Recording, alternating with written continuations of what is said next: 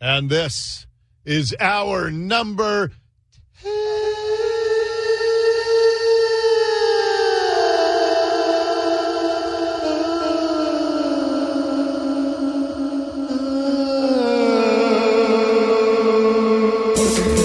Time for the fastest 15 minutes in the news. This is Dori's Fastest 15. Igor in Budapest, Hungary just texted in and said, Dory, that was one of the most beautiful and haunting hour number two echoes I have heard in years. Thank you, sir. Thank you, Igor. Appreciate you know, hearing from our uh, Hungarian listener, big Hungarian listener base for the big show. So appreciate that. All right, uh, welcome to Fast 15, a world of news in a tidy little 15 minute package just for you. And uh, so, Nicole, as a compromise, are we going to just play a little bit of this thing at 2.30? Is that what we're doing? Yeah, I made a special version. Special version. Mm-hmm. So it gets all the good good stuff from your story, maybe gets through some of the other stuff. It was all good. I crafted it very carefully. Uh huh. Uh huh. Yeah. No, I, it's all good. hmm Okay, whatever. All right. Uh, in the Fast 15 here, Jay Leno has done his first interview since uh, being badly injured in a fire. He was working on one of his cars when gasoline splashed up on him, and he had severe burns to his face, his hands, his arms. There have been pictures of him since then, and you can see that his face is impacted by the burns, and uh, he in the first pictures, his hands and arms they were in real rough shape too. But Jay Leno, very different from David Letterman. They were they were rivals. They were friends when they were early, both coming up as young comedians. Leno was one of Letterman's favorite guests when Letterman had his twelve thirty show. Then they competed to get the Tonight Show and became bitter enemies, rivals. They were head to head with each other. And once Letterman quit, he has pretty much disappeared. He still has a Netflix show that's awful, by the way. But he still has a Netflix show. But Letterman, for the most part, has disappeared from the limelight, just like his idol, Johnny Carson. Johnny Carson, once he quit The Tonight Show, he never made another public experience. Well, one exception. He went on Letterman show one time, but he wouldn't say anything.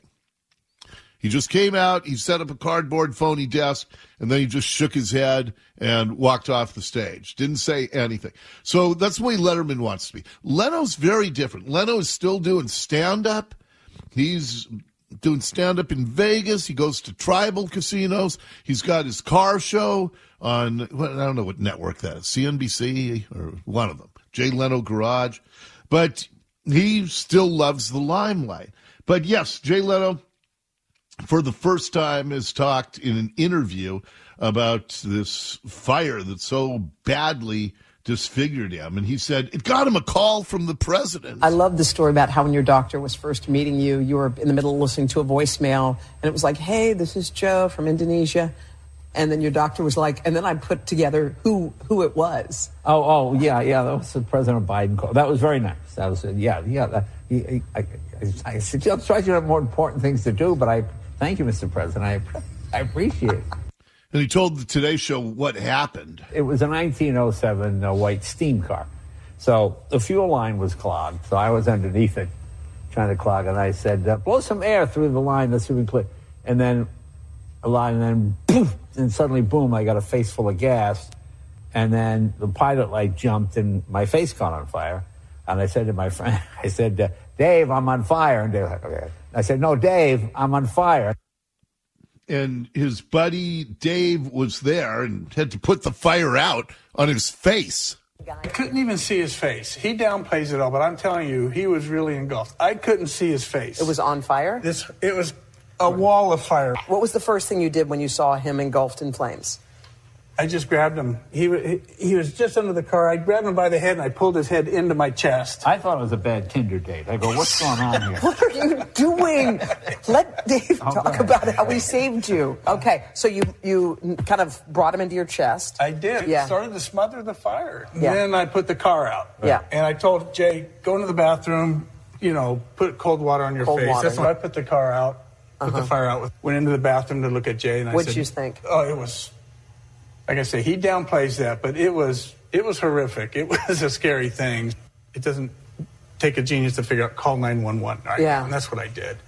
But he wanted Leno wanted uh, somebody else with him before he would go to the hospital. I drove my I, I drove home right after that. Wait, you, you drove yourself home? Why did you decide to go home and stay home for that night? Well, because my wife doesn't drive anymore, and I didn't want her stuck and not knowing what was going on. It, it, it, it just seemed like the right thing to do, and it, and I think it was. So you loved your wife more than you worried about yourself. yeah, that's it. Yeah, Was that it? look- Man, oh man. Do you remember Nicole? Uh, oh gosh, it had to be three, four, five years ago.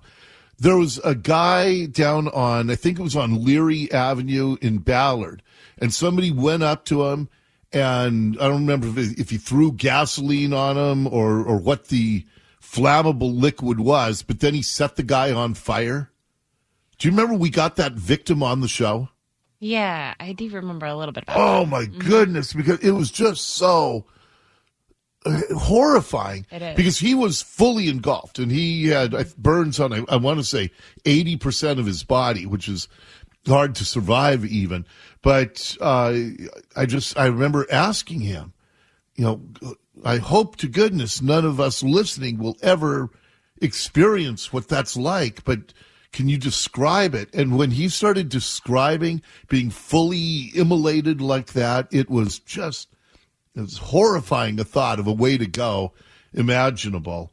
And you know, you think about think about those people on 9-11 i don't want to get too gory here or gruesome but you think about those people on 9-11 who chose to jump out a window on the 104th floor of the World Trade Center because the alternative of the heat and the flames that were bearing in on them was even more horrible. And so you, you jump out uh, a window to certain death. It's, ah, that is, that just sounds like an absolutely horrific thing to go through and way to, way to go. Man. I think his friend is, uh, you know, a good friend and also thinks well under pressure like that because, I mean, he took his head and pulled it into his body. I mean, you, at some point, you're, I mean, you'd think you'd find something to smother it with. I get that, but into his own body, you don't know if it's going to catch your clothes on fire, I thought right? the same because I think I think my first reaction. I hope I'm never in that situation. I think my first reaction would be to whip off my shirt and put my shirt over my friend's Right. burning face. But I, but yeah, I think that I would think a little bit about self preservation and not want to pull this ball of flame into my chest. But yeah, he sounds like a good buddy too. Yeah. so. And then ha- and then not wanting his wife to worry, so going home, picking her up, and you know trying to man his way through the burn pain. Good Yeah. grief! Yep. All right. Well, Cool guy, glad though. he's on the way, and he's already back doing stand up, already performing again. All right. Up next in the fastest 15. Uh, we talked about this in a different dictionary yesterday, but dictionary.com has announced that the word of the year for 2022 is woman. And that's because, of course, the radical left is trying desperately to change the definition of woman. So much so that they want to deny that women even exist. And now the the Oxford, uh, what was the dictionary we had yesterday? I don't remember which one, but they said uh, a woman is someone maybe born male at birth who now identifies as a woman uh, and they said, and they identify, they can't even use she in the dictionary definition. And uh, in this new dictionary.com that just came out today, uh, they have decided that defying reality is the way to go. If you want to get the cool kids on your side, you have to just defy reality. So they have said that woman is their word of the year. It's interesting when they all wanted to hail our first woman, black Supreme Court justice. And then when she gets asked, how do you define woman? Everybody's talking about you being the first woman. Uh, I'm not a biologist. So I guess we'll have to go to the dictionary now to get the definition of woman. But we're seeing, you know, the party of science is the party that is absolutely defying science at every single turn so that they can just completely redefine human life. And man, you got to be strong. You control language, you control minds, and I don't want my mind controlled by them. Up next in the fastest 15, I'm fascinated by this topic. More young adults than ever are back home living with their parents. Uh, they say that it's fueling a luxury boom. I'll get back to that in a minute because I think that's annoying. But uh, this is from Bloomberg. They say a record number of young adults are now living with their parents, and this is really a surprising percentage. 50% of all young adults ages 18 to 29 are living with their parents right now. That is the highest level since right after the Great Depression in 1940. We were on the brink of World War II. We were coming out of the Great Depression, and that was the last time we had so many young adults living with their parents.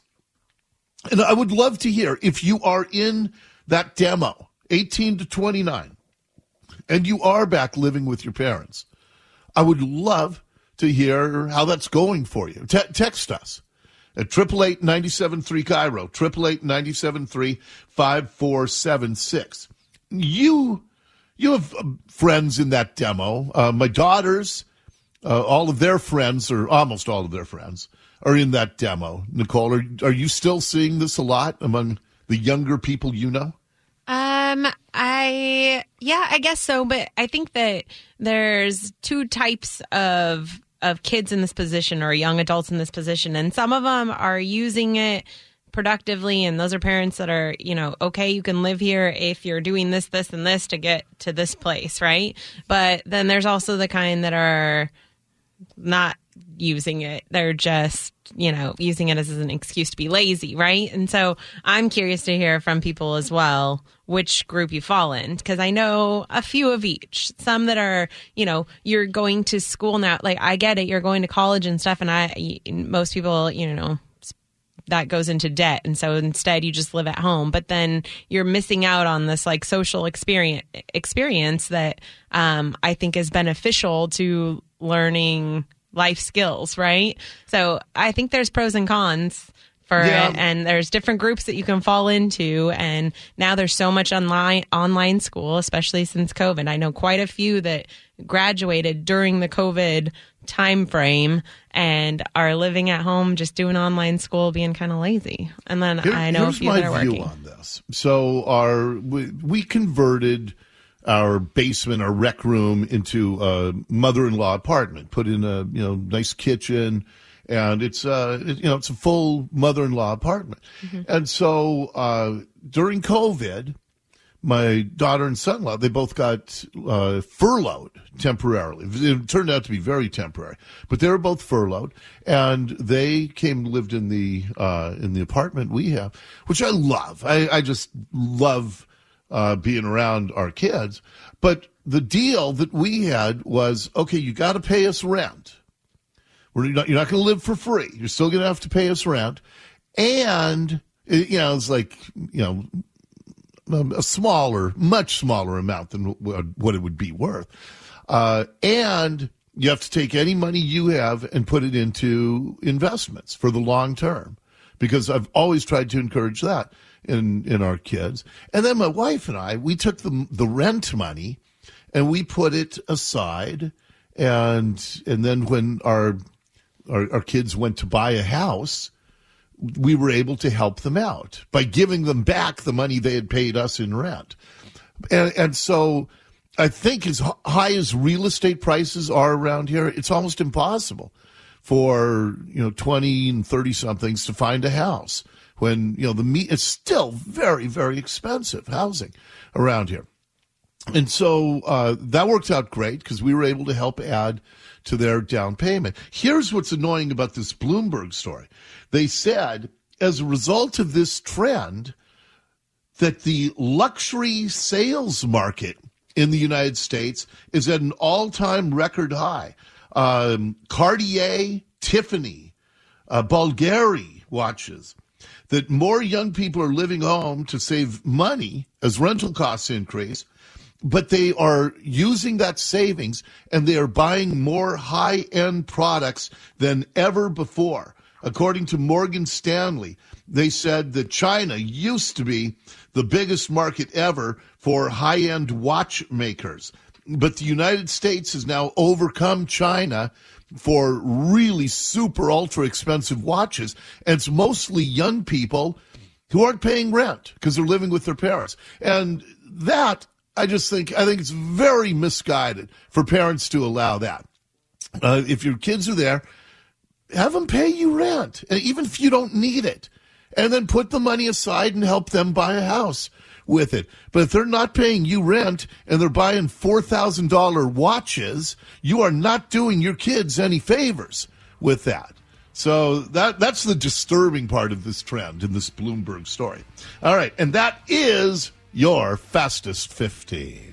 This has been the fastest 15 minutes in the news. Fast, fast, fast, fast. Dori's fastest 15. You give us 15 minutes, we'll give you the world. We're going to check the news for you, and then Brock Huard is going to drop by for his weekly visit.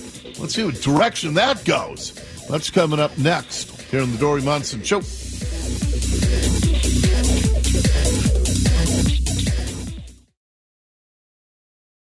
Here's Dori Monson with Brock Huard, brought to you by IRG Physical and Hand Therapy. All right, it's Wednesday afternoon, and that's when our friend Brock Huard drops by for his weekly visit uh, in the wake of controversy. Good afternoon, sir. Well, it was a unique one this morning. Yes, it was a uh, one of those awkward moments in radio. You've had them in your career. I don't think we've had a lot of them. I guess Jim Mora ripping me. I don't know if you remember that years Well, that ago, but that fun. was yeah, that wasn't live radio. That was a live press conference where he just totally, you know, uh, verbally assaulted me, but I wasn't there. Uh, this was Well, th- See, stuff like that I find to be fun. I know you like you enjoy it. You get you get chuckles out of it. I'm not the biggest confrontation guy, but as you know, every Wednesday we have KJ Wright, the former Seahawks star linebacker, on our morning show, and he has been so gracious, so transparent. He's he's really good at radio. It's a good man. And I don't and I don't just say that. Like I don't throw around compliments. A lot Right, of people right. do. Oh, that was the greatest interview. Oh, that's a great guy. Oh, wah, wah, wah, wah. I don't really do that. But KJ is very talented. KJ knows and, and, and knows that I think he's good, but he's humble about it. He's gracious. And so, anywho, this is the third time that he has brought on a former teammate during our hour together. Uh, Brandon Mebane came on, Malcolm Smith, Super Bowl MVP.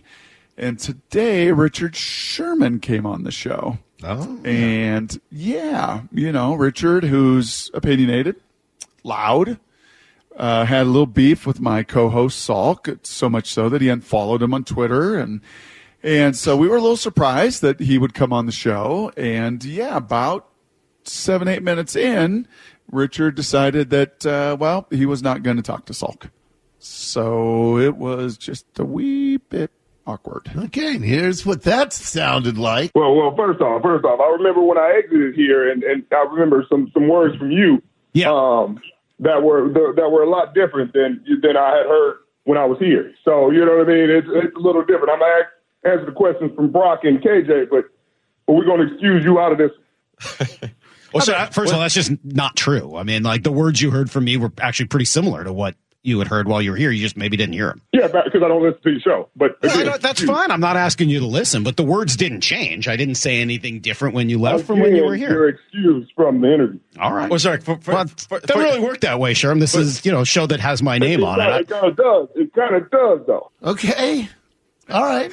I understand how Richard Sherman feels. Well, you think it's funny? I mean, you think it's funny? you think it's the Yes, same kind I of do. funny, right? Because the same kind of funny as our- Jim Jim Mora calling me a clown that know, doesn't know anything about football. Yeah, I enjoy stuff like that because I've had uh, politicians who've gone off on me in Uh-huh. public, in very public ways, and have called me out in public. And I don't care about other people's opinions. And so I I like the fact that that whatever I've carved out here, whatever you guys have carved out there, whatever we carve out is important enough to people to have a strong reaction to it because that's what we're supposed to do. Now, I don't think we should intentionally antagonize, but Yep. I think that eliciting strong reactions from people, that's a good thing. Yeah, and, and you've got to let people in, in this business have their opinion. And and for Richard, he's got beef with a lot of people. And that that's I mean, it started day one with Richard. I mean that that's how he went about it. Uh, he was personal. Remember with Tom Brady, you mad, bro? Like in his face. With Skip Bayless saying, I, I'm I've, I'm a better human than you. Uh, you're a cretin. I'm better than you. D- Darrelle Revis, you know, the, the top corner in the game at that time, like you know told him this fact i'm better than you. I'm better at life than you. I'm better corner than, i mean that was the way you know richard has gone about it making it very personal um, was it Richard Sherman who uh, told Jim Moore he was going to have his credential taken away? uh, yeah. Yeah that was. That was that guy. Well it was but in richard's mind he never said it.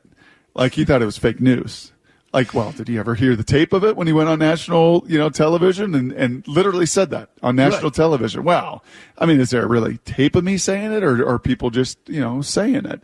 No richard there's audio of it and we have it and we have audio of you saying that to jim moore that i'm going to get you fired and i'm going to get your credential pulled and i'm going to ruin your life. Yeah i mean that's that is uh, that is richard. And so yeah he decided today to, to play a similar card Well, and look, if it's not contrived, then I think it's just interesting because ultimately radio is the most authentic of mediums. Uh, Yes. you know, I saw a clip a day or two ago of. I don't even know what network they're on because I never watch it, but it's that Skip Bayless and Shannon Sharpe. oh yeah Oh, Okay, and they're just screaming at each other, and it seems so contrived. And to me, that is the least interesting uh, broadcasting imaginable. If people are just doing it for the sake of you know some cheap community theater effect, but but if you're truly passionate about something, and uh, and I am about the p- things that I talk about, and if somebody has a strong reaction, uh, you know, agreeing's wonderful, but if they have a strong disagreement. Well, that's wonderful too, because I, I think that that also leads to fascinating conversations. So, Yep. uh, so as long as it's sincere, and one of the beefs, I don't think you do this. One of the beefs that I have in talk radio in general, and I think it happens a lot in sports radio, is the fake laughter in every show. And, and there are even you know morning show boot camps where they teach you to have your board up or to have somebody who's the constant hyena laugher. Yeah. you know, oh man, it's awful. It's unlistenable stuff. So, that to me, I'd rather hear sincere anger in somebody than contrived laughter in someone. how about confrontation? How about we broaden this beyond your show and my show? Mm-hmm. Because it's going to happen, Dori. Some of your listeners right now, over the next two weeks, as they get together for Christmas uh-huh. and New Year's and they get around family, inevitably, Grandpa's going to say something inappropriate. Maybe an uncle's going to say something really stupid. Maybe a family member is going to, you know, create a situation at the dinner table like, oh, I really wish we wouldn't go there. And just have that same awkward, like, oh, confrontation. You good at those moments? I don't have those moments because I completely compartmentalize this part of my life the radio, the broadcaster, the opinion guy. When I'm sitting down with my family, Yes. I don't talk about any of the issues that I talk about on the radio because you'd burn out if you do that, especially if you brought the same sort of emotion and intensity and sincerity to every one of those topics. So I would much rather talk to my family members about what's going on in their life and, mm-hmm. and hope that they would respect the same way. Because I'm just not a very confrontational person off the air. Now, I think you like having, and you're a good facilitator. Whether it's with family or friends or a group of strangers, you like coming up with provocative questions. You're really good at this. Whoa, whoa, whoa, whoa, whoa. Provocative or just deep? Both. I, I no, think- provocative. Provocative means there's an agenda. I don't like provocative. I Uh, try. I try not to have an agenda, but I, definitely think of like provocative deeper. as as not just provoking anger. I think of it as provoking thought, provoking insight. Okay, all right, I, I, all right. I really don't say that word with any anything attached to it. Okay, all right, that's fair. Okay. Wait, wait. Are we having a sincere argument now? We or are you right making now. that up. we are right Well, now. I'm lost in our own reality. Stop it. Knock it. Knock it up. Knock it up. All right, sorry. But you you like doing that. You like I do. Making people to think about things that they otherwise might be uncomfortable talking about. I hate surface. I, I, I have tremendous disdain for just surfacey, surfacey, surfacey. Everything's okay. Everything's okay. Everything's no, it's not. No, if we're living life and we're living a relationship with people and we're digging into life together, there's messy stuff. And now uh, that doesn't mean like politics or you know, kind of what you were mentioning earlier. Am I going to sit there and try to stir stuff up? But as a left-handed, sensitive, overly sensitive, um, middle child, I think that that is something that just comes in my upbringing. That you know, you just come in the middle of everything, and I do like, yes, I do like to provoke deeper thought and Yes. deeper conversation. There's no question. Yeah, and uh, you know, I, I even I I use you and I had talked off air a couple days before Thanksgiving, and I used your idea for our Thanksgiving prayer, uh, which was wonderful. And because I, I do think you're very good at that, and it was instead of saying what you're thankful for, uh, we picked two people at the table who are three to your left and six to your left, and you're going to tell us what you are thankful about them. And that was your idea. It worked fantastic. So I'm always looking for ways to facilitate better as a as a father and as a leader of a family.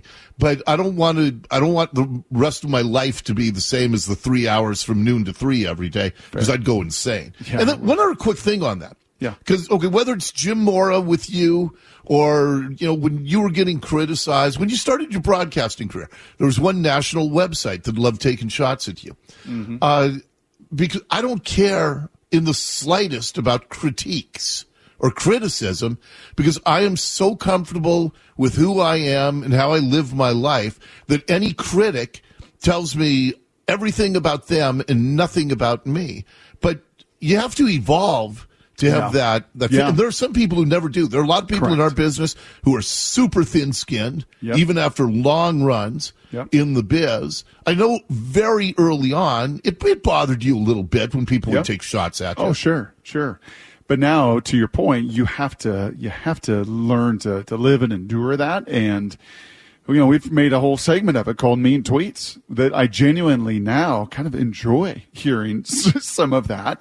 And the more creative, the better, right? So, and you just realize that if you're doing this job and you're a commentator on television or you have a, a morning radio show, you are going to have critics. You're going to have folks that just don't care for you, don't like you, don't like your style, don't like your faith, don't like your politics, don't like any of it. And yeah, I think just kind of getting to a level ground where A, you have, as you said, such a, a belief and a conviction yourself.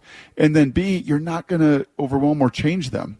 So you better learn to live with them and you better learn to you know handle them and be able to react to them and and even that moment today you know with with richard this morning to be able to you know kind of stand up and say hey you know you you can do what you want to do but i'm going to protect my partner here and just like you protected your brotherhood as players and, and that's the way you went about it and you know to to live through those experiences and to grow and to keep growing through those experiences too Look, you don't like surface conversations. No, I Look how don't. deep we dove just now. yep There you go.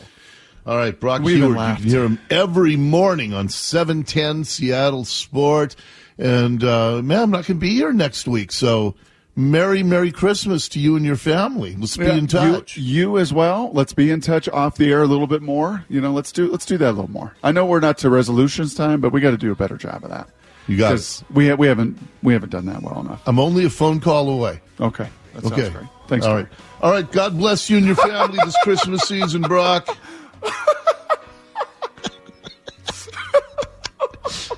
All right. That's Rolls on, rolls on, rolls on, All right. There's Brock Huard. Lots more to come. It's the Dori Monson Show. rolls on, rolls on. Rolls on. Roars on.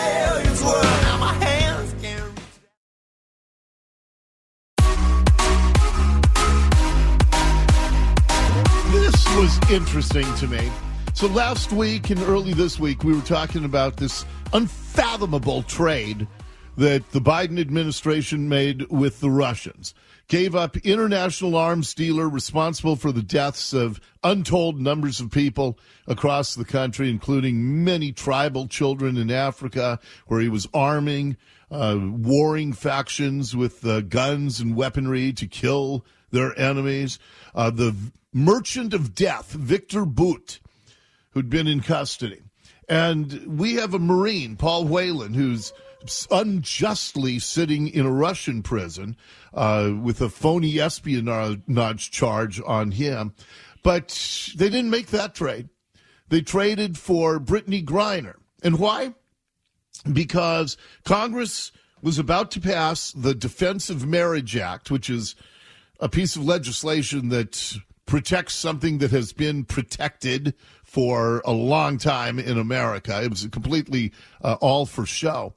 But it was, they wanted to have Brittney Griner and her wife speaking in America as they unveiled this Defense of Marriage Act. So they made a trade and sent one of the world's most dangerous terrorists and arms dealers back to the Russians so he can arm the Russians to go kill Ukrainians while we give Ukraine $91 billion saying that they have to fight off Russia, but then we provide Russia with an arms dealer. It's, it's, it's insane. But as I was talking about this, was saying what a bad trade it was, I started getting all these text messages, and, and I must have gotten 10 or 15 of them saying, Yeah, but Dori, you don't mention that Victor Bout only had seven more years in prison, and then he was going to get out in seven years anyway. And I was thinking, why? Why would that matter? That's seven more years that the world would be protected from this guy. But I was, I was really wondering why is everybody saying the exact same thing? And then I heard John Kirby, uh, you know, Defense Department spokesman, trying to de- defend this and I'll be darned if he didn't say the exact same thing. It's a couple of points. Uh, Mr. Bout wasn't uh, serving a life sentence, Shannon. He was going to get out in 2029. So at some point uh, in the not too distant future, he would have been a free man. It is six years earlier. Nobody over at the White House is doing backflips of joy that he is uh, walking the streets, but this was the deal we could get. Now was the moment we could get it. We're obviously going to look after our national security. I just, uh, how does that happen? The the the administration says, okay, but we're going to say, but he would have been out in seven years anyway, and then everybody who's ideologically with them just repeats it, just parrots it, because it's a stupid. That's one of the stupidest arguments I've heard. So for seven more years, the planet would have been protected from an evil terrorist supplying arms dealer. And since the administration said, okay, this is what we're going to say about it, then I start getting texts from all these people saying the exact same thing. Everybody's just working off the same talking point. But freedom of thought and independent thought, it's, well, it's not just frowned upon, it's being criminalized in some cases. You're not allowed to think for yourself. But don't just repeat what other people say. Form your own thought, please. It's much more interesting that way. Okay, uh, we're going to check the news for you here at the top of the hour. Jay Inslee, he hosted an equity summit. Wait until you hear the things that they say are attached only to white people. This is insulting and racist to people of color as anything I've ever heard. And I'll play you some audio next here on the Dori Monson Show.